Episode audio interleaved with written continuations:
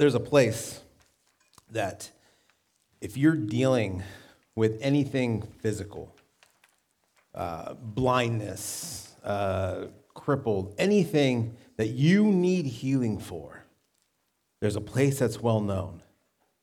It's called the, the Pools of Bethesda, and it was in the city of Jerusalem. And people would come from all over because they knew if they got into the water at the right time, they would be healed.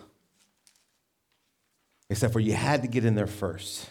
That was the, the only thing. And so hundreds of people with needs would just surround the area, waiting for the moment for this pool to bubble. And when it bubbled, they jumped in. And so when Jesus came for the first time in Jerusalem and saw that, it didn't take long for him to see the one man that needed it. I mean, they all needed it, but the one man that's been waiting for 38 years. He was so stricken, so bad that anytime he tried to get into the water before other people, they would push him aside and move him around. He couldn't get in. And so he'd been waiting there for 38 years. Someday, the next time, it's to be my turn. I'm to get healed. It's my turn. No more waiting and watching other people walk away with their healing. He wanted his. When Jesus saw him, he knew he had to talk to him. It was the love and the compassion that Jesus saw that the reason why Jesus was drawn to him. He walks up to the man, says, Do you want to be healed? The man says, I've tried. Can't do it. I'm too weak. Everyone's too strong. I just can't do it. And he says, No, that's not what I'm asking you. I'm not asking you to get in the water. I'm asking you, do you want to be healed? And the guy says, Yes. And so Jesus heals him. The man is completely, without even going into the water, without even getting close to the water, the man, Jesus says, Okay, pick up your mat and go and walk away. It was the love of Jesus that brought him to the man. Jesus then saw that he needed help. And now Jesus is showing him his faithfulness by saying, Now pick up the mat and walk. And the man does just that. Amazing, right? I know you guys have seen The Chosen. I'm, I'm starting to become obsolete. So you know the scene, right? So, but it's what's after that's really amazing. So, because Jesus was doing these things, healing a man, um, this is John 5 16. so, because Jesus was doing these things on the Sabbath, the Jewish leaders began to persecute him. In his defense, Jesus said to them, My Father is always at his work to this very day, and I too am working. For this reason, they tried to kill him. Not only was he breaking the Sabbath, but he was even calling God his own Father, making himself equal with God. Jesus gave them this answer Very truly, I tell you, the Son can do nothing by himself. He can only do what he sees the Father doing, because whatever the Father does, the Son also does. I hope, like myself, you've been enjoying this series, this experiencing God, this, this, this no, it's not up there, but Yahweh, right? We've had some great ones, like, like Mandy talked on, on travel, like experiencing God through travel, seeing the world, going into uh, even just places here in our area, the, the beauty that God has done, and experiencing God that way. Last week, Pastor Josh talked about experiencing God in celebration, which was so timely for us because that following, actually, was that day, that, that night, we got to celebrate my third daughter's birthday She turned five. And so we were in celebration mode. And so when Pastor Josh gave that challenge to, to the men to, to, to celebrate, to celebrate things and, and to and to, uh, to pray a blessing in that celebration, I, I did it. I took up that challenge. And, and holding my daughter, she's, she's like me. She doesn't like, like a lot of attention. So when we were all, you know, praying, she like buries her head in me because everyone's looking at her. And anyways, but I'm holding her. My hand is on her back, and I'm just praying this blessing. Nothing like I'm not, now see, a blessing is different from like wishing, right? I'm not making wishes for her. I'm saying, God, please help her to marry rich. You know, please, God. No, it's different. It, a blessing is, I'm blessing that God, you have given her gifts. Help her to walk in them. Help her, help, help us as parents to, to, to encourage those gifts, to strengthen those gifts, to come alongside the work that you're doing in my daughter today. Father, thank you. And just, just being able to bless, to do that is amazing. And I loved it. I loved every minute. So we celebrated last Sunday. I got to do that. And then we got to have her birth. Her birthday is actually on the 30th. And we got to celebrate her then again at Chuck E. Cheese, which is a rip. Save your Chuck E. Cheese money and use it towards like something cool like Disneyland, because but that's what she wanted, and, and that's what we, we wanted to give her. But, but anyways, but celebrating and the, the, the ability that, that God has given us to bless our kids or, or to bless is, is amazing. And it all changed the game when Jesus said these words. So, see, he was working on the Sabbath, which is a no no. You don't do that. And then because of that, they were like, we're going to persecute you. We're going to like make, you know, call you bad names. We're going to ruin your name in the marketplace. We're going to do all those things. But when he said that he is the Son of God and that God is his Father, then it said they were going to kill him. Which is weird, right? We've all heard this term, God our Father. Father, you know, our Father is one of the very first prayers we ever learn. We've heard that. But it was different back then because what Jesus was doing was a game changer. So I, I did some digging and in the Old Testament, it's just not there. I mean, it, there, there are areas, there are areas where God is compared to a father, but never called father. And then Isaiah, he mentions it twice, but that's it. So you got these Jewish leaders that, that growing up and believing that God is everything but father because Abraham is father. But God is God. God has a bunch of, in the Old Testament, there's a bunch of different names that describe God. And, and you've got a couple here. You got um, El Shaddai, which is the Almighty God, the, the strength God. You got Elohim, which is the creator God. He created everything. And then there's, there's a bunch of others, but then you've got Yahweh. That's why when Moses met with God, and God says, I sent, tell him I am sent you. He's saying everything. I am everything. I am one. I am everything, including Father. But they didn't do that. They didn't want that relationship. They wanted God to be God and Abraham to be Father.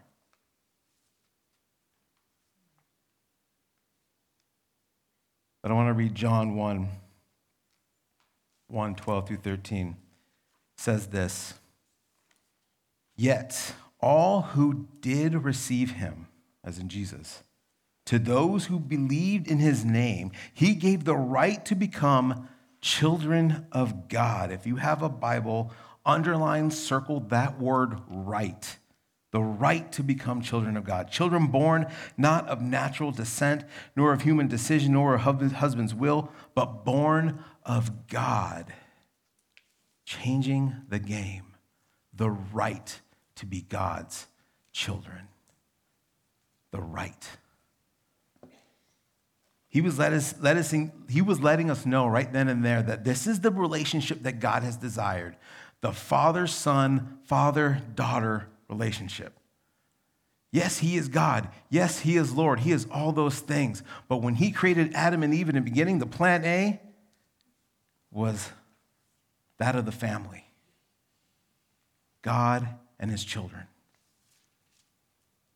That's how he wanted to govern things. That's how he wanted to do things before sin got wrapped up.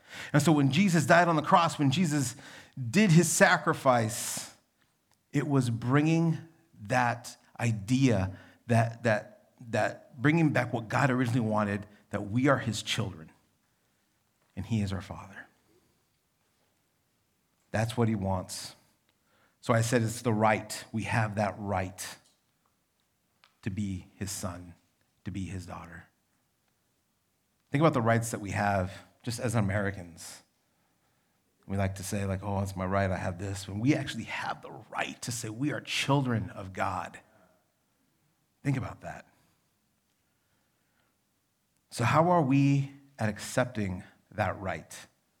How are we at moving throughout life with that right of being children of God? Well, it comes down to what Jesus did with the man at the pool.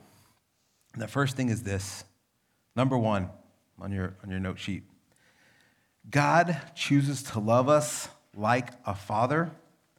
We respond to love him like a child.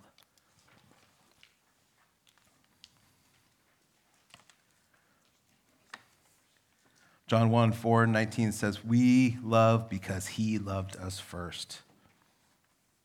He loved us first. Before we did anything for him, before we did any sacrifices, he chose to love us first.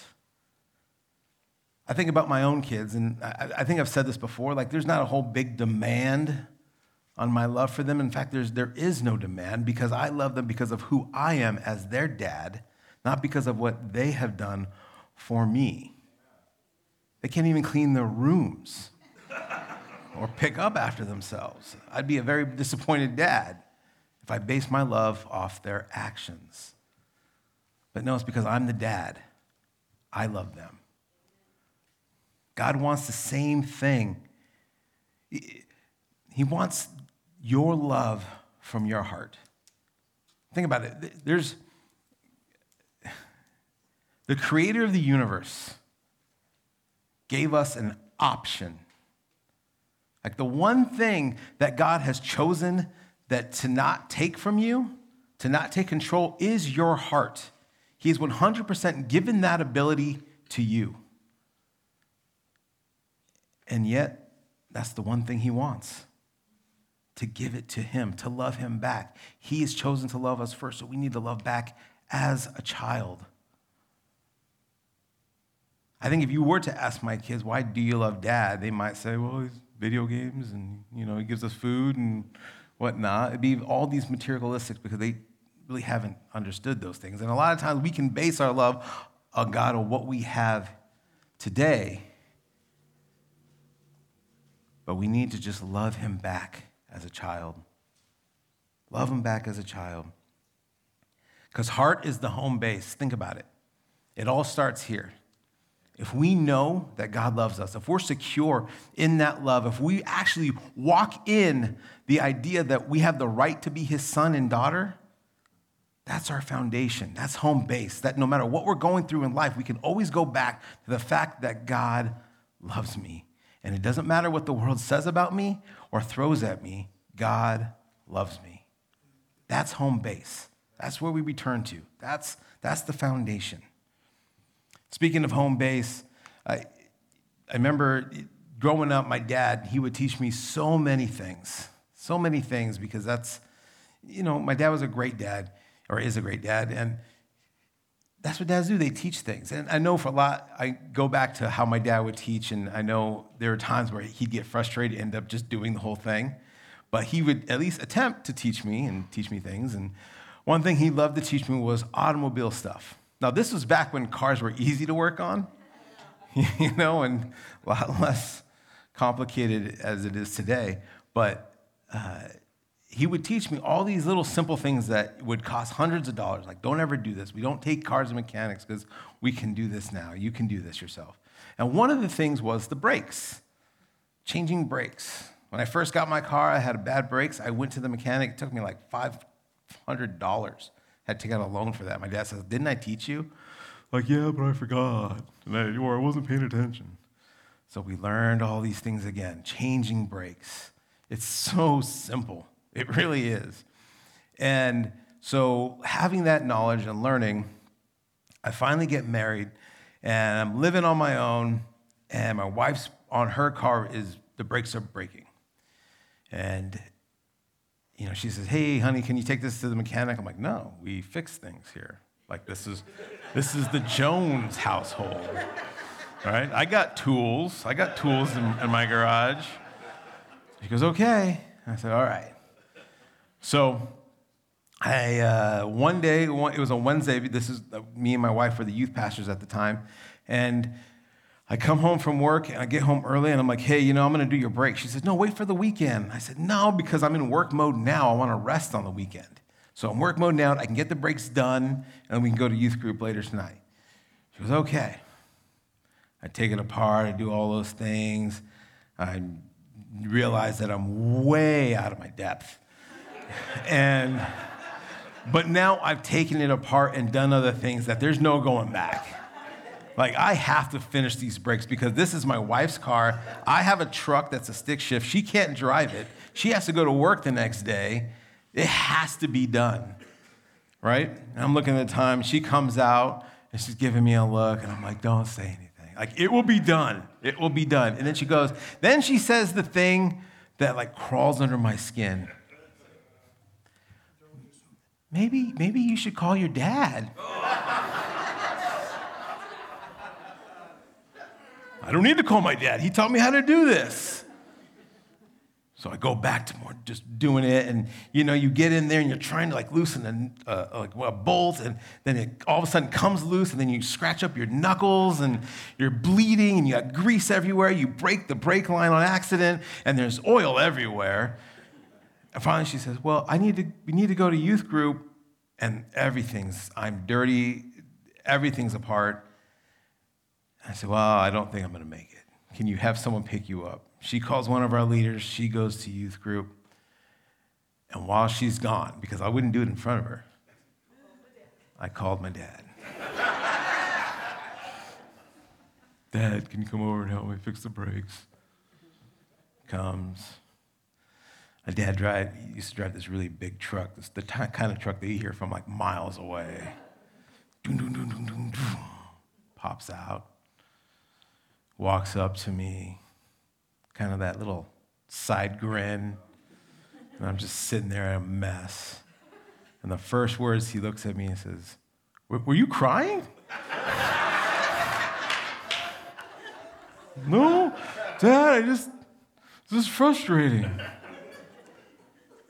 Probably about 15 minutes later, the brakes were on the car and everything was fine. Did you go to youth group? I did not. I wasn't in the headspace that night. It, yeah, it was already too late. But there's something about dads wanting to help their kids, right? There's something about that. My, my, my kid got his very first Lego set. Or her, was, actually, it was Ellie, it was my daughter. And I was excited, like, hey, we can do this together because it's like a whole map thing. It's like a thing together, and I'll help you. She'll go, great. 10 minutes later, she's already halfway built. I'm like, I wanted to help you. She goes, No, Dad, I got it. I'm like, Oh. Well, I mean, I guess that's good, but I wanted, I wanted to help you. Number two, God chooses to help us as a father. We accept with the dependence of a child.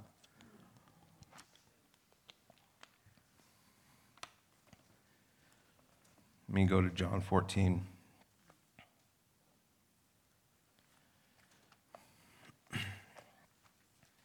John 14, 15 says this If you love me, keep my commands, and I will ask the Father, and he will give you another advocate to help you and be with you forever. The Spirit of truth. The world cannot accept him because it neither sees him nor knows him.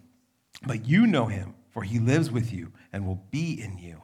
I will not leave you as orphans. Again, if you have your Bible, underline that, circle it, circle that word, orphans. I will come to you. I will not leave you as orphans. Again, God is saying you're not alone.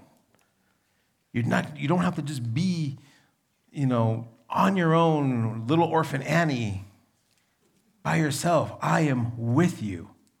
You are my son. You are my daughter. We've talked about the word adoption. We, there's, the word adoption in the Bible is a lot different than what we think about today. Adoption was a legal contract, it was binding, you could not break it. It, it was the fullness. You get the fullness of this family if you're adopted. I will not leave you as orphans, I will not leave you alone. God's plan was never, for, never again, for us never to go throughout, through life alone. Matthew 7 says, Ask and it will be given to you, seek and you will find, knock and the door will be open to you. For everyone who asks receives, the one who seeks finds, the one who knocks, the door will be open. Which of you, if your son asks for bread, will give him a stone? Or if he asks for a fish, will give him a snake? If you then, though you are evil, know how to give good gifts to your children, how much more will your Father in heaven give good gifts to those who ask him? Right there, he's, he's laying it out. This is what I do. I always kind of chuckle at this because I don't know. I, I, I love my kids, but I tend to mess with them a lot. And, and one in particular was if you know my wife, my wife, she's got like this beautiful curly hair, natural curly hair. And at one point, she, she wanted to straighten it. So she went, had it done, came back straight. She walks in, I'm like, oh, wow. I said, well, you, you, you look different. And I said, I wonder what the kids, what the, what the kids are going to think. She says, yeah, I wonder too. Let's go out. And they're playing in the backyard. I'm like, let's go out and, and go see them. And uh, as we're, I start to kind of get in front of my wife in, in a hurry. And I go outside and I look at my kid. I said, This lady's not your mom. This lady's not your mom. Like, like I don't know who she is. And then my wife Jenny's like, What are you doing? And my kid's freaked out. So I, I'm, I'm convicted of this because I thought it was funny. The whole goal is that someday my kids write a book like the crazy things my dad did to us um, as a joke. But but I don't ever want my kids to know that they're alone. I don't ever want my kids to know that they have to go through life alone, that they don't have, that they can't come to us. We always want to be open. God wants us to always bring everything to Him, to be 100% dependent on Him. Dependence equals dad helps me with this. You're stuck in your marriage. God, help me with this. Stuck at work, God, help me with this. Stuck with parenting, God, help me with this. Stuck with money issues, God, help me with this. There's nothing that God won't help you with. He wants that dependence because He is the God that can get anything done. But we have to be dependent on Him like a child. We have to let go. That man at the pool needed help. He needed help to get in to the water. He was 100% dependent. And when Jesus came to him and wanted to offer that help, that man was dependent. Except for, I think he was looking for Jesus to give him a piggyback ride into the water because that's what the world tells him how to get better. That's how, you, how, that's how it's done. So, Jesus, help me into the water. And Jesus says, No, that's not how it's done. You want to get better? Pick up your mat and walk. Yeah. To a man for 38 years that has been waiting for this healing moment, there, there's probably got to be a little offense to this man. Like, are you kidding me? Do you see me? I can't even crawl into the water in time, and now you want me to pick up my mat and walk away? Yeah, that's exactly what I want you to do. Now there's got to be trust there. Right? There's got to be trust. Number three, God's faithfulness is that of a father, and we respond with the trust of a child. This is a hard one. This is a hard one because I know there's probably a lot of unanswered prayer in this room. and I get it. But that doesn't stop us from having to trust Him, to still trust Him.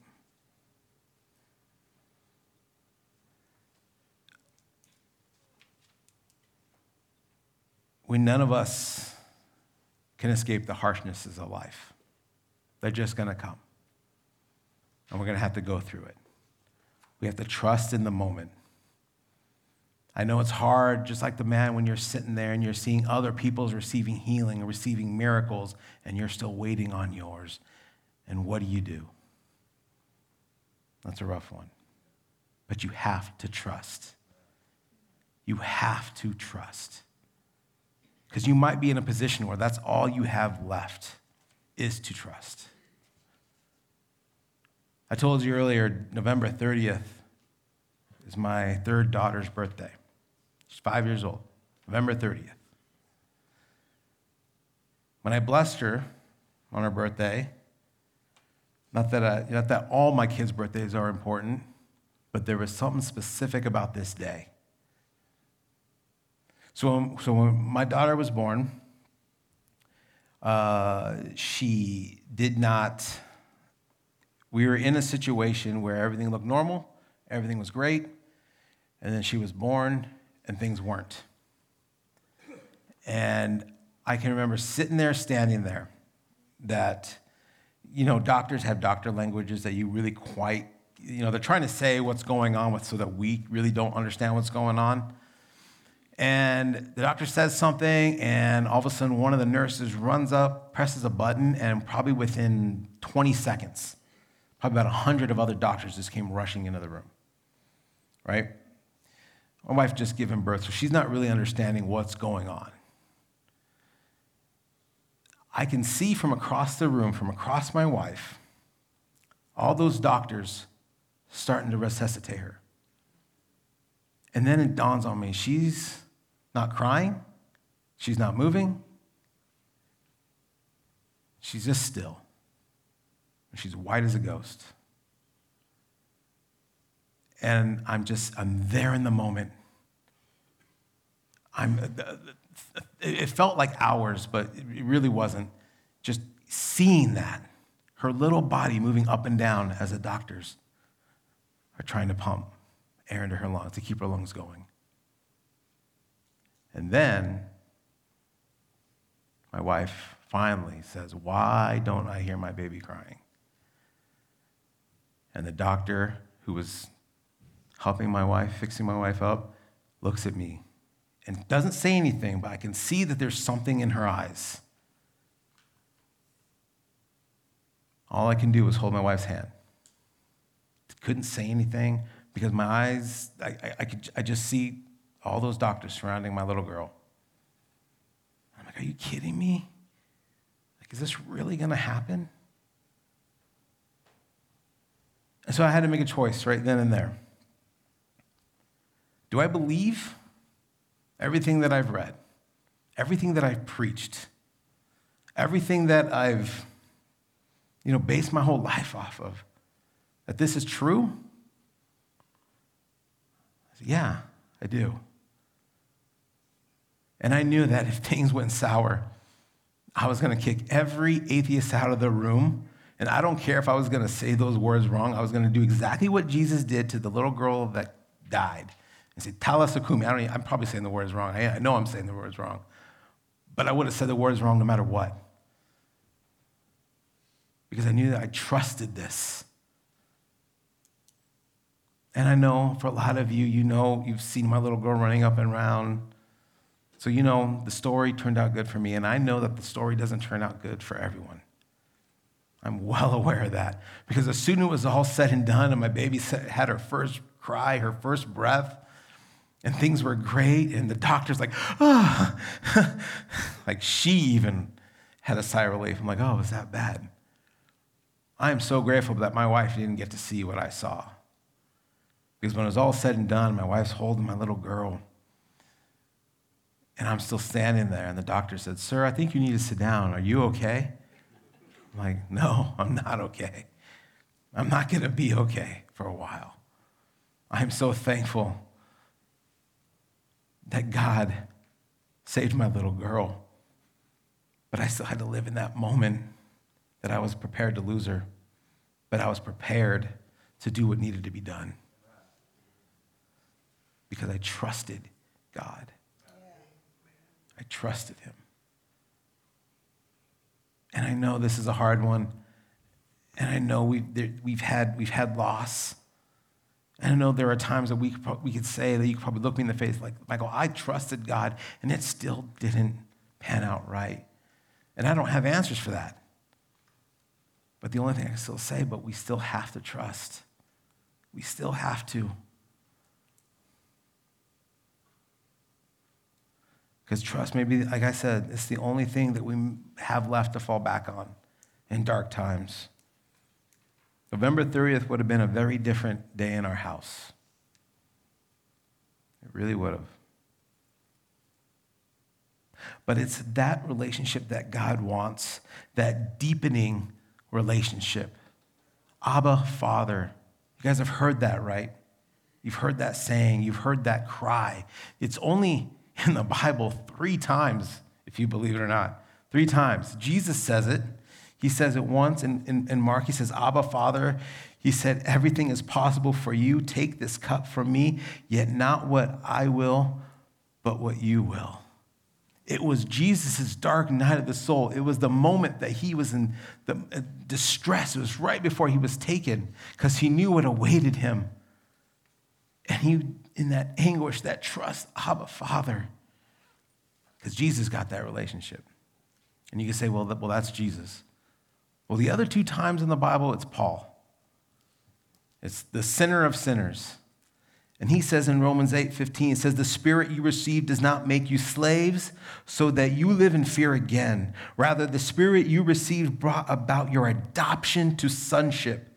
And by him we cry, Abba, Father. Abba, Father. The second time in Galatians 4 6, he says, Because you are his sons, God sent the Spirit of his Son into our hearts, the Spirit who calls out, Abba, Father.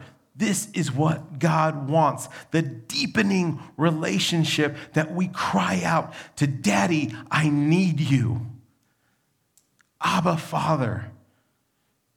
We cannot take that relationship for granted. We can't just be like, oh, yes, God, yeah, you're our Father. No.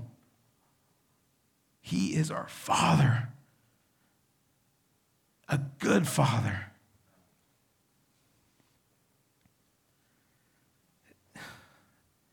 This is, this is the quote that I read that really summarizes everything. There's a theologian named J.I. Pa- Packer. And he says, if you want to judge how well a person understands Christianity, find out how much he makes of the thought of being God's child and having God as his father. If this is not the thought that prompts and controls his worship and prayers and his whole outlook on life, it means that he does not understand Christianity very well at all for everything that Christ taught, everything that makes the New Testament new and better than the Old, everything that is distinctively Christian as opposed to merely Jewish, is summed up in the knowledge of the fatherhood of God. And then I like this part Father is the Christian name for God. I talked about how in the Old Testament God has many different names, but Father wasn't one of them. But in this New Testament time, in this New Testament grace, that is his name Father. And isn't it crazy that this is how the enemy attacks us? By destroying families, by having bad fathers as role models to others. Because that's the relationship he wants. The band can come on up.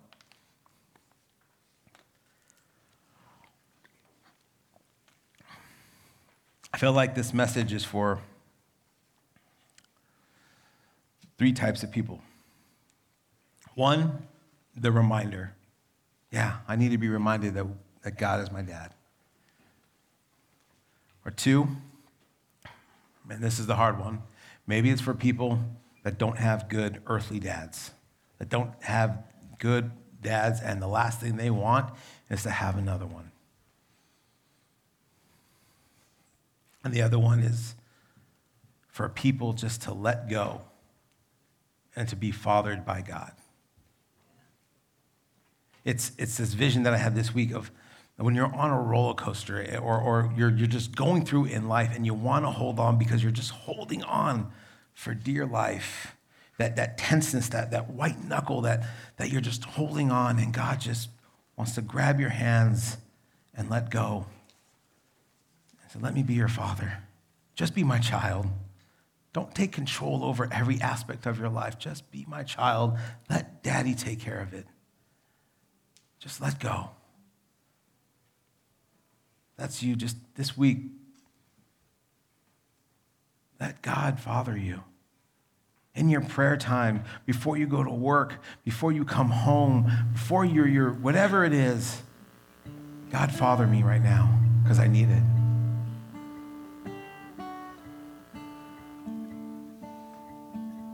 It's, it's amazing because I just, when you think about religion or you think about this stuff, right? And there's there's a ton of different religions and gods and lowercase g gods. That we serve the God that operates in family. That operates in family, not in fear, not, not in condemnation, but in family the God that wants to be your father and just wants us to be sons and daughters. And that's how, he, in every aspect, if you want to be a better person, operate in family. If you want a better family, operate in family. A better husband, better at your work, operate in that context because that is how God operates family. You must be fathered because God loves you and He wants to help you because He is forever faithful. So, Heavenly Father, we thank you. Heavenly Father, we thank you. Father, help us to be a people that is fathered by you daily. Help us to be a people that is dependent upon you daily. And help us to be a people that know that no matter what the world throws at us, we have your love. Because you love us. Not because of anything we did, but just because of who you are.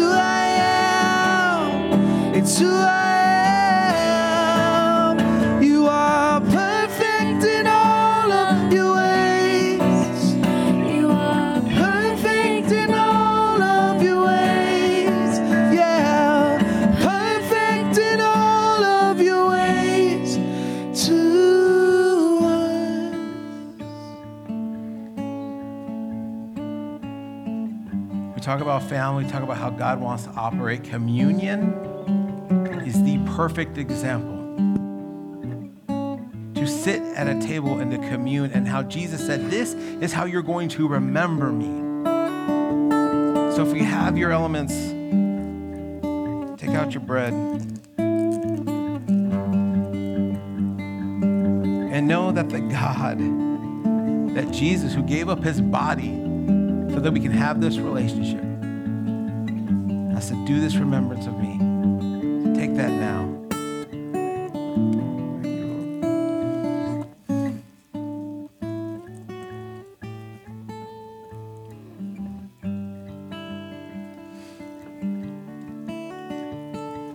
It was the relationship that God wanted from the beginning, but sin messed it up. For us to be his children, and for us, for him to be our dad. And it was by Jesus' blood, now that that is now possible, that we now have that right to be sons and daughters. Do this in remembrance of him.